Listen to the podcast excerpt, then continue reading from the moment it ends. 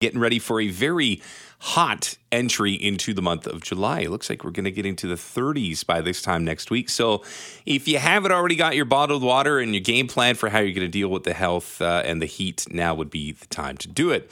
I can tell you there are people out there right now that are there to help in a very big way. Ambulance paramedics are going to be really busy this summer. There's no doubt about it.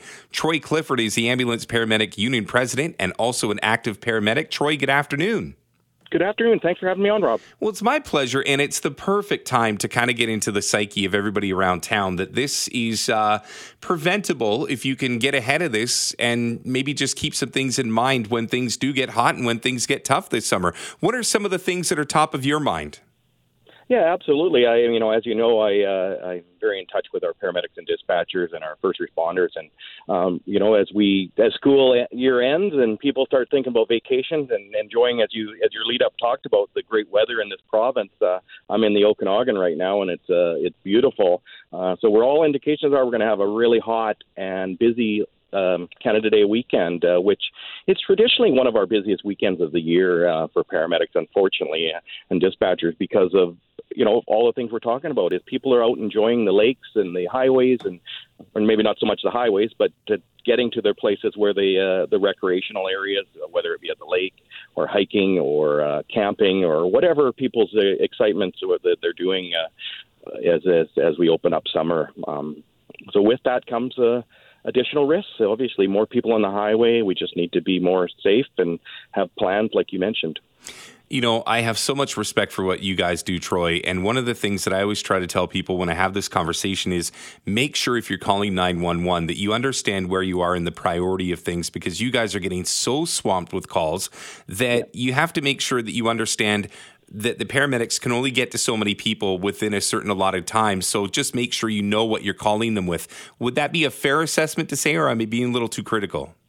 Yeah, and we've done a lot of work with BCEHS, uh, our the employer that runs the ambulance service, and and one of the big things that they're really pushing it that awareness of when to call 911 and when not to, or when to look at alternate resources such as 811, or just knowing what you and you're you're bang on. Uh, it's key to uh, knowing where you are first of all, because if you're on a cell phone, not sure where you are, if you do need an emergency or an ambulance, but we would never want to deter anybody from calling an ambulance if at all in doubt. But we do uh, being prepared, and not only just if you do get into emergency situation with when to call for help, um, but if in doubt, call for help. But the other important thing is to really be prepared, like you talked about. Have your water in your hat, sunscreen, basic uh, stuff that sometimes when we get in excited uh, times uh, we forget about, and we, uh, you know, when it gets hot, we forget that.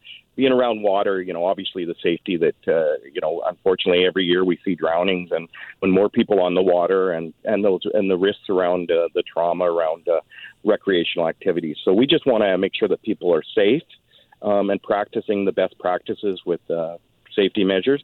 But also, you know, as as we talk about, there, you know, addiction and mental health is a is a tough time, and when people are isolated, they tend to, you know, those things come out. So we want to make sure that if people are going to partake in drugs and alcohol, they do it safely. Don't use alone. All those sort of standard things. But it's a good reminder for us all as uh, celebrations go on that uh, we need to be safe. I've got a friend who's a paramedic, and you know, one of the challenges in conversations over beers one night we had is just that he has tough uh, fo- he has tough calls sometimes when it comes to festivals in the summer. Like for example, you know the summer often brings you know events, festivals, gatherings where there's a whole bunch of people, and paramedics you know find themselves managing emergencies with crowded environments. And patient safety is one thing, but he also wants to feel safe as weather. And then you've got the um, the response time. So I guess if you're going into these big groups and you see that there's something going on, you got to part ways and let these medical uh, aides get there quickly. Yeah, actually, managing scenes is is one of the tougher things. You know, it, it's tough enough managing a patient, um, but you know, there's high emotion, sometimes high um, anxiety. People are scared, obviously, and um, you know, if a loved one's injured or a friend or they witness a, a traumatic event, that's really can be really impacting. And we often think of just the impacts on the responders but bystanders and people that witness things or are involved in a you know a cardiac arrest that can be very traumatic. And managing a scene, or not just in a crowd, but uh, managing a scene and people that are impacted is is a big part of what we do. And he's he's very right. That's a, a very real experience. And when we're going in a crowd, it's also our own safety and stuff. And you always got to be on your um, guard for potential volatile or higher risk situations. But you're right. It, it's nice when people clear out of the way, you know, pull over to the curb when you're seeing an ambulance or an emergency vehicle, just making sure that we're just aware. Uh, you know, on the highways, we see, uh, you know, people that are impatient or, or whatnot. And that's when we start getting into distractions that cause accidents. And, you know, it's easy, it's hard to, there's more motorcycles on the road. And, you know, unfortunately, uh, they're smaller and they're, they do end up. So we just want make sure you're watching and really paying attention.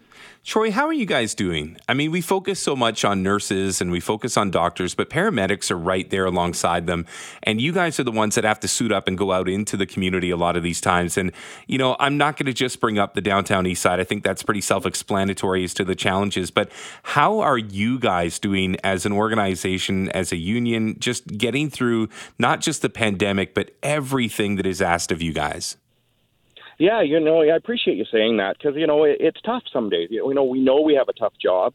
Uh, the call volumes are going up, uh, but over the last uh, six months, with the negotiation into um, a new collective agreement, it really put us on a path, I believe, and, and our members are, are are believe that it, our future looks really bright in the sense that we were able to stabilize a lot of things, our service delivery stuff, and we've been working closely with the BCEHS for quite some time now, and uh, and we were able to establish a really strong collective agreement that. Uh, allowed us to recruit and retain, get more paramedics into these vacant positions, but also establish some models and service delivery and care that uh, is giving hope for paramedics that we haven't seen hadn't seen for a long time. So the work we're doing with BCEHS uh, on a lot of these areas, and including the public um, service announcements and education, is really positive. Um, and uh, I think that's really one of the things we're doing well. We're still seeing too many psychological injuries and the impacts of the work we do and the operational stressors. There's no question, but uh, and we got we got to do better in that area, obviously. But uh, um, I, I for the I honestly can say for the first time in a long time, there's really hope and prosperity for uh, the path we're on, and I and I think that goes to the commitment this government's made in investing in the ambulance service and the collaboration we're working with BCEHS on. That's good news. I appreciate the reminders and uh, and for the heads up on this, Troy. Let's talk again. Thank you, Rob, and you have a safe weekend, and to all your listeners as well. Just be safe out there, and remember, uh, enjoy the weather, but be safe.